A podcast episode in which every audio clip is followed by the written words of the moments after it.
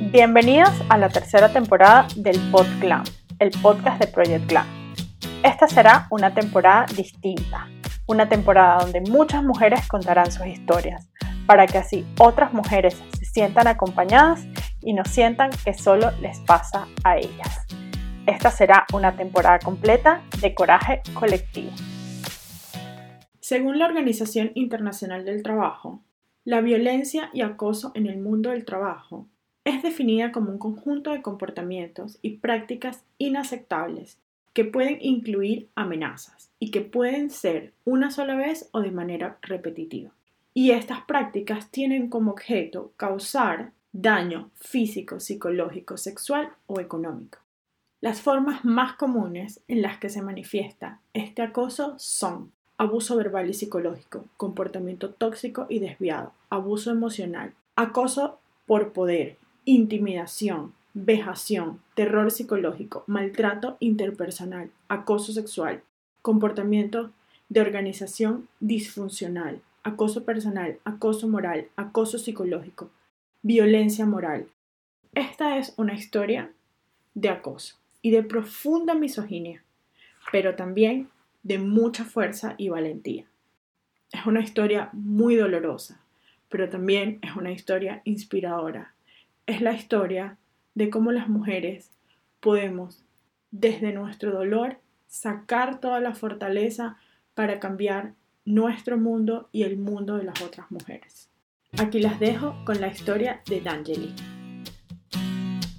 Yo soy D'Angeli y quiero contar mi historia sobre acoso laboral y cómo me afectó y esto en el fondo es para que otras mujeres que puedan estar viviendo esta situación eh, se sientan acompañadas y quienes también están expuestas a un posible acoso o maltrato, sepan también cómo detectar señales para prevenir esta situación y, y ponerle un freno antes que puedan salir más dañadas. Bueno, mi historia empezó hace cinco años cuando yo empecé a trabajar en un lugar, bueno, me cambié de trabajo y el acoso empezó incluso en la última entrevista de trabajo, antes de entrar, en la entrevista de selección. Ahí ya había señales raras que me advirtieron a mí de la situación que podría haber pasado, pero uno entusiasmada, siempre piensa lo mejor, este trabajo va a ser mejor para mí, no creo, yo creo que me estoy equivocando, estoy pensando mal. Pero esta persona eh, había mm, revisado todas mis redes sociales ya, eh, poco menos que me había investigado, eh, había buscado fotos mías. yo soy bailarina, entonces también tenía videos míos bailando, incluso música contemporánea, danza contemporánea y con mallas y todo eso. Y en la última entrevista me dijo que, que por qué yo estaba vestida con mallas, que por qué había subido eso a mis redes sociales, em, que qué clase de, de persona era. Y yo le dije que era bailarina y que las bailarinas bailan con mallas y que por qué él se había metido a mis redes siendo que yo iba a una entrevista de trabajo, no estaba yendo a una entrevista donde analizaran mi vida personal. Eh, ahí en esa entrevista había otra persona más que no dijo nada tampoco. Y mm, yo me sentí muy, eh, muy pasada a llevar. Eh, estaba muy enojada y mm, me hizo sentir me hizo sentir muy mal. Ahí yo tuve una primera señal de que esa situación era extraña, nunca me había pasado en otro trabajo de que me hubiera sentido tan humillada en una, en una entrevista. Eh, y lo encontré súper extraño. Y lo último que me dijo en esa entrevista fue que en el, en el grado de lo liberal, del 1 al 10, cómo yo me consideraba. Él solamente me había conocido por entrevistas de trabajo. Y esta era la última, que ni siquiera era necesaria. Él me llamó solamente para preguntarme por mi foto y preguntarme cuál liberal era.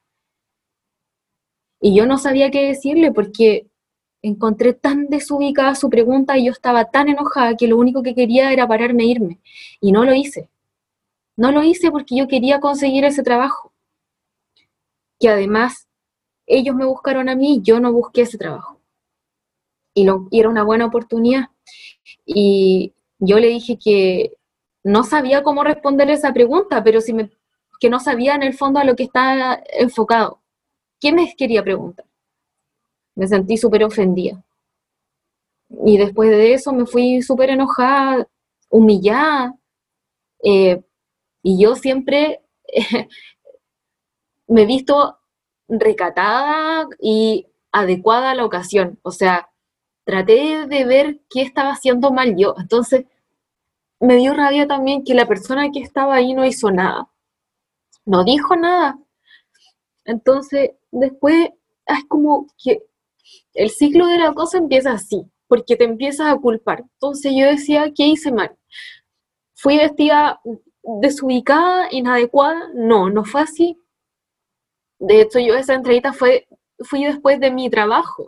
Yo estaba trabajando en ese momento en otro lado y nunca había tenido ese tipo de problemas o, no sé, situaciones tan incómodas.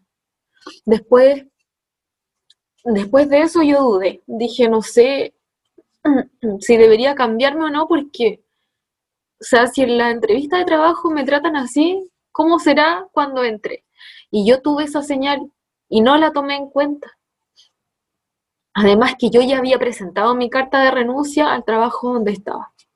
Entonces ya no me queda más opción que cambiarme para mí en ese momento. Y esa situación, además que fue tan extrema esa entrevista porque además me, me mencionó todos mis tatuajes. Entonces me dijo que si yo tenía tatuajes y dónde. Porque él lo había visto en mis fotos. Fotos de mis cuentas personales de Instagram, de Facebook, que yo los tengo privados, entonces no sé ni siquiera cómo los vio. Yo le dije que sí, que si le molestaba y que si era un requisito para entrar al trabajo, y me dijo que no. Entonces me sentí súper humillada, la verdad, y súper ah, como... Eh, estaba violando mi privacidad. Eso no es parte de una entrevista de trabajo, eso ya es acoso bueno, al final me cambié de trabajo y entré. Y fue horrible desde la segunda semana de trabajo, donde el primer, el segundo viernes, perdón, que yo entré, ya me dejó llorando, me dijo cosas horribles, y así fue cada vez creciendo más el acoso, en frecuencia y en intensidad. Cada vez era peor cada vez era peor. Eh, nunca me criticó mi trabajo, pero sí me criticaba cosas personales, que por ejemplo yo no me sacaba fotos con él. ¿Por qué me tenía que sacar fotos con él? Que yo cuando estaba en una reunión no le no decía cuán bueno era él. Eh, cosas así. Eh, que cuando íbamos en la calle, por ejemplo, porque yo no lo presentaba con otras personas, me invitaba a almorzar y yo tenía que ir porque si le decía que no era terrible después. A veces me tenía horas en su oficina trabajando, no quería que tuviera reuniones con nadie, me prohibió tener reuniones o hablarle a los gerentes, a otros gerentes, porque él era gerente, y, y quizás ya tenía miedo de que yo pudiera decir algo me trataba mal, me dejaba llorando por horas y después llegaba con regalos al otro día. Me llevaba chocolate, me llevaba cosas y era para disculparse por lo mal que me había tratado. Y cuando yo ya no podía más porque lloraba mucho después de que me trataba mal, em, yo me, me pedía la tarde, me tenía que venir porque no podía seguir trabajando porque los ataques de llanto ya eran demasiados por la angustia. Y cuando yo me venía a mi casa, me llamaba insistentemente hasta que yo contestara. Yo no quería contestar. Obviamente, si yo me estaba arrancando de eso. Y me llamaba, me llamaba, insistentemente yo no contestaba y después me mandaba mensajes que estaba fuera de mi casa y que por favor saliera porque quería hablar. Y yo tenía que salir, porque si no, no se iba. Y ahí me pedía disculpas, a veces lloraba, era una cosa terrible, terrible. Yo pensé muchas veces, ah, esto es como un resumen de todas las cosas que pasaron, porque fueron muchas, muchas, muchas. Y eh, pensé en renunciar muchas veces, pero no quería porque sentía que era injusto, porque yo no había hecho nada malo, yo no me vestí de forma inapropiada y aunque lo hubiera hecho, nadie tiene derecho a hacer así con nosotras. Eh, pero uno se cuestiona y eso, eso es lo que yo quiero eh, transmitir, que por favor no se echen la culpa. Es como lo que cantan las tesis. No era mi culpa ni cómo vestía, ni... no era culpa mía. Eh, simplemente, no sé, algo le pasó y, me empezó a acosar. Él tampoco tenía un buen concepto de las mujeres. No encontraba tontas. Entonces, no sé, me decía que yo era chúcara, porque yo también le decía las cosas que me molestaban, a veces le decía que parara, que me estaba haciendo daño, que me hacía sentir mal, que, estaba mal, yo lloraba todos los días. Yo llegaba a mi casa a llorar, a veces me iba al estacionamiento en mi trabajo a llorar, porque era terrible, era una tortura ir a trabajar. Y no renuncié. Yo decidí que no iba a renunciar porque yo no había hecho nada malo finalmente, eh, ¿cómo terminó esto? Yo me enfermé mucho. Eh,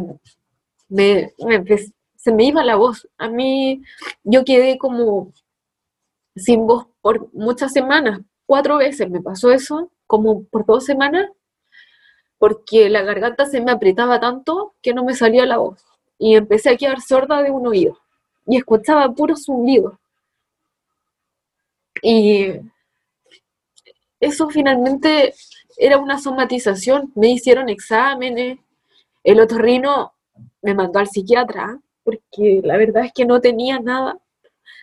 Y fui, él me encontró mal porque lo único que yo hacía era llorar todo el día. Y fui al psiquiatra y, claro, me diagnosticó depresión y ansiedad generalizada, estrés crónico y eso era porque ya habían pasado dos años. Entonces, después de dos años, yo recién eh, fui a, como que mi cuerpo ya no pudo más.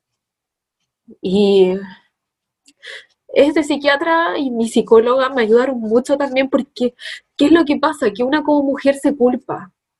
Y eso es importante que nosotros lo podamos ver a tiempo, porque al final lo que hace una es culparse y tu autoestima empieza a bajar tanto porque finalmente sientes que tú provocaste la situación y empiezas a culparte por cualquier cosa, por todos los detalles.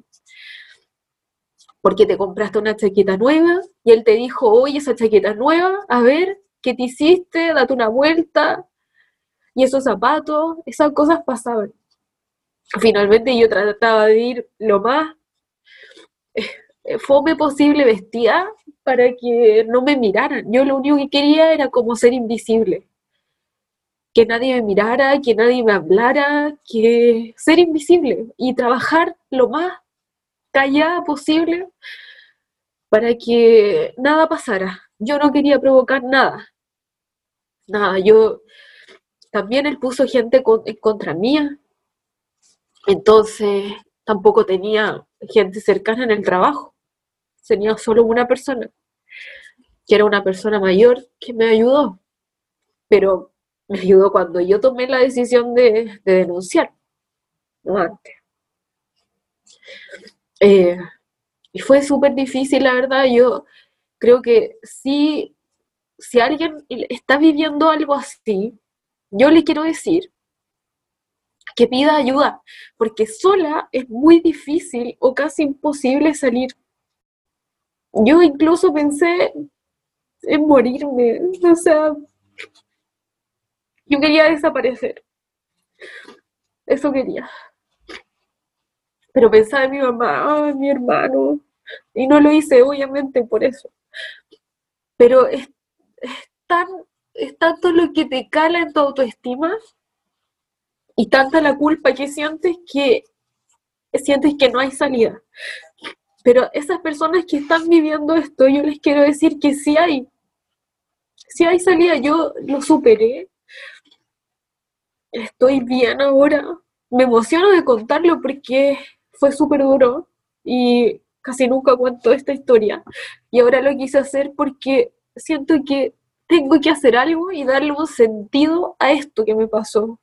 No puede quedar en un episodio de mi vida que fue muy triste y negro y no hacer nada con eso. Además soy psicóloga y es como que siento una, una eh, responsabilidad de ayudar con esta historia. No puede quedarse ahí. Yo lo superé y les quiero decir a las personas que están pasando algo así o, lo pueden pasar, que no es culpa de ustedes, que se puede superar, pero tienen que pedir ayuda. A mí me ayudaron mis médicos, me ayudaron mi, mi psicóloga, mi abogado cuando hice la denuncia y mi familia. Y muy poca gente te apoya en este proceso. Cuando yo fui a ver a mi abogado, él me dijo, ten claro que si tú haces esto, esta denuncia, lo más probable es que nadie te apoye de tu trabajo. Esta persona es un gerente, tú no.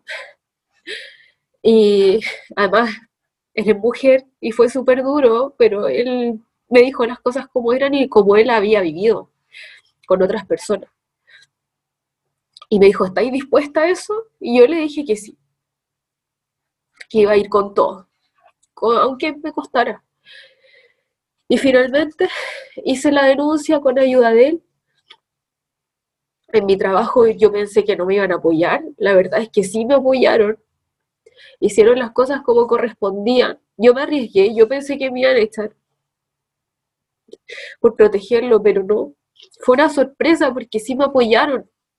Me apoyaron, investigaron y finalmente él se fue como correspondía, como debía ser.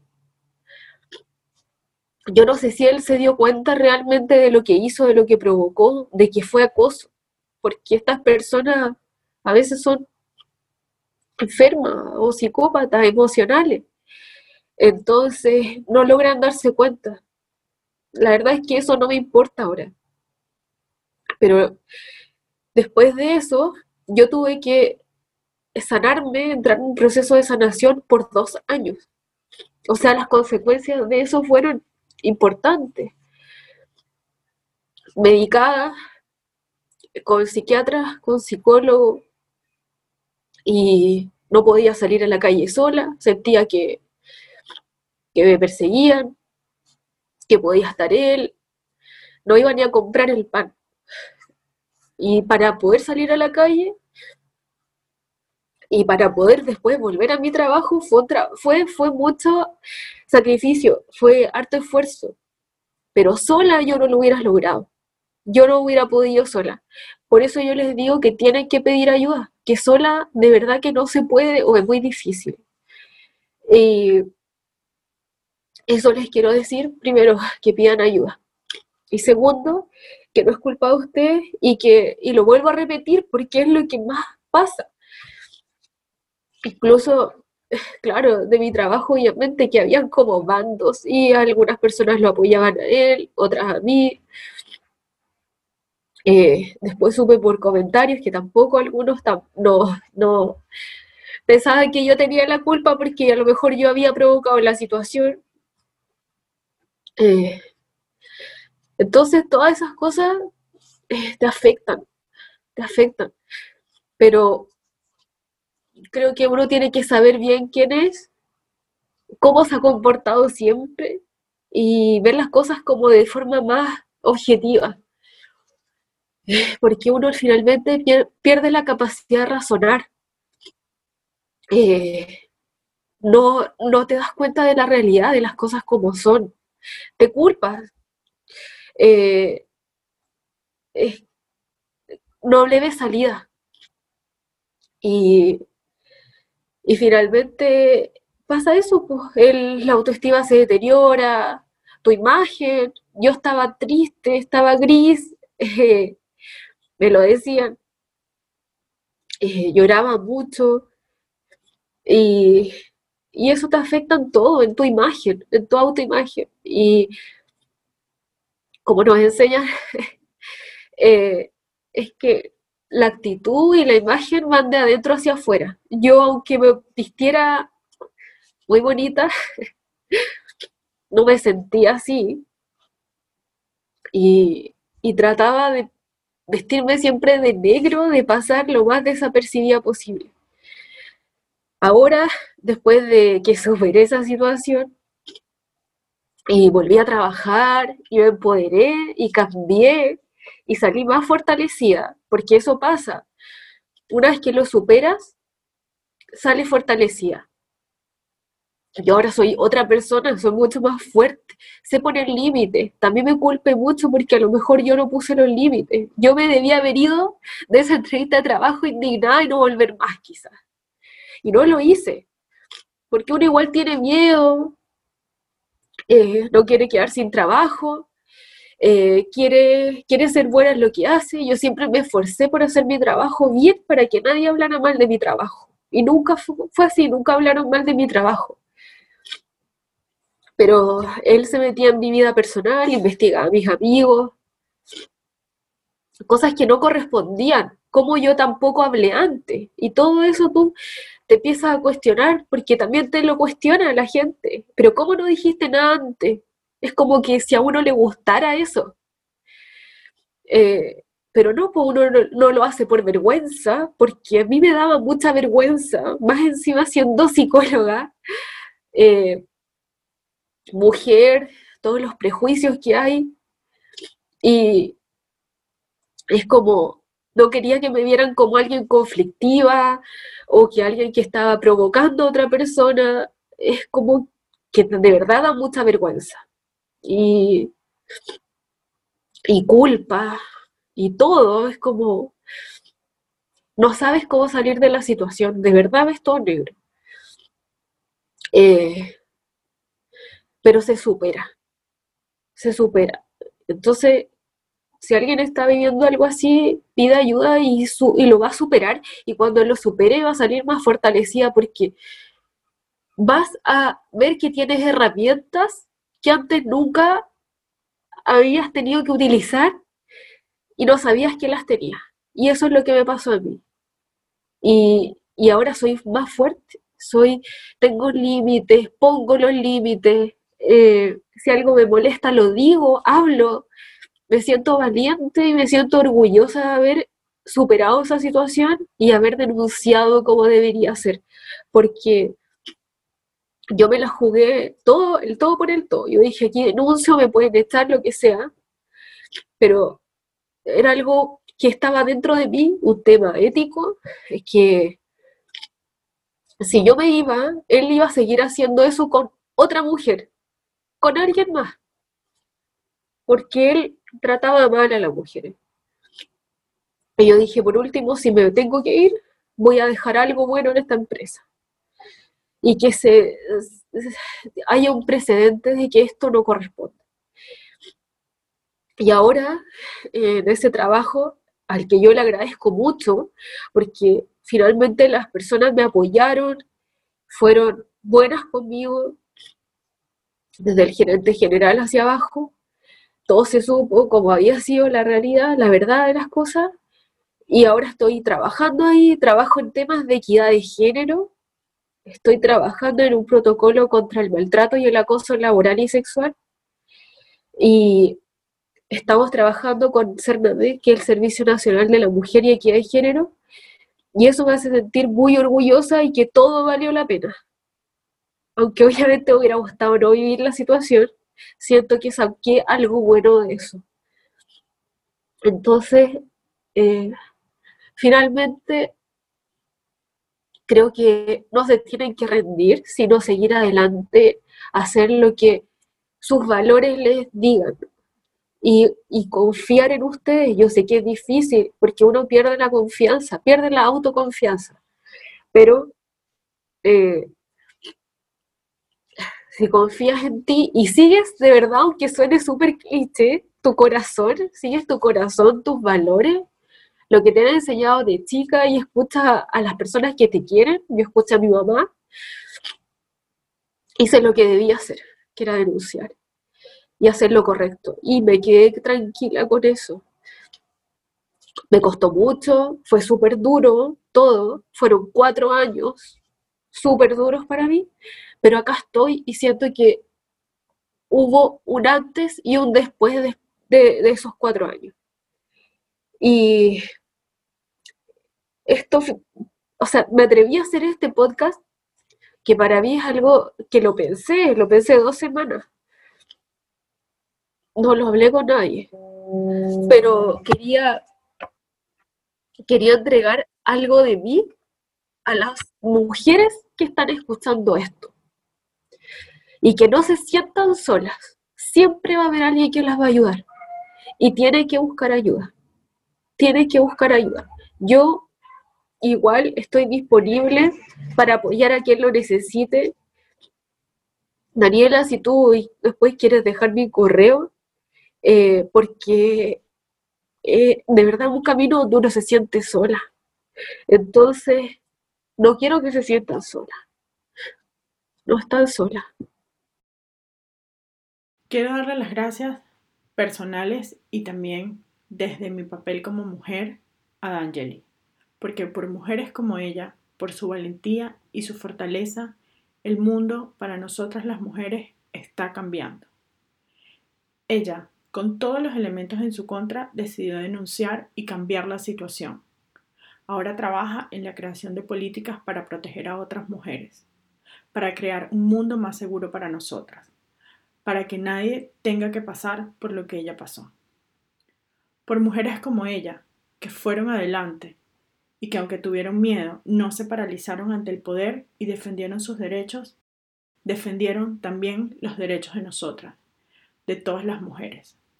De corazón, muchas gracias. Nosotras también estamos muy orgullosas de ti.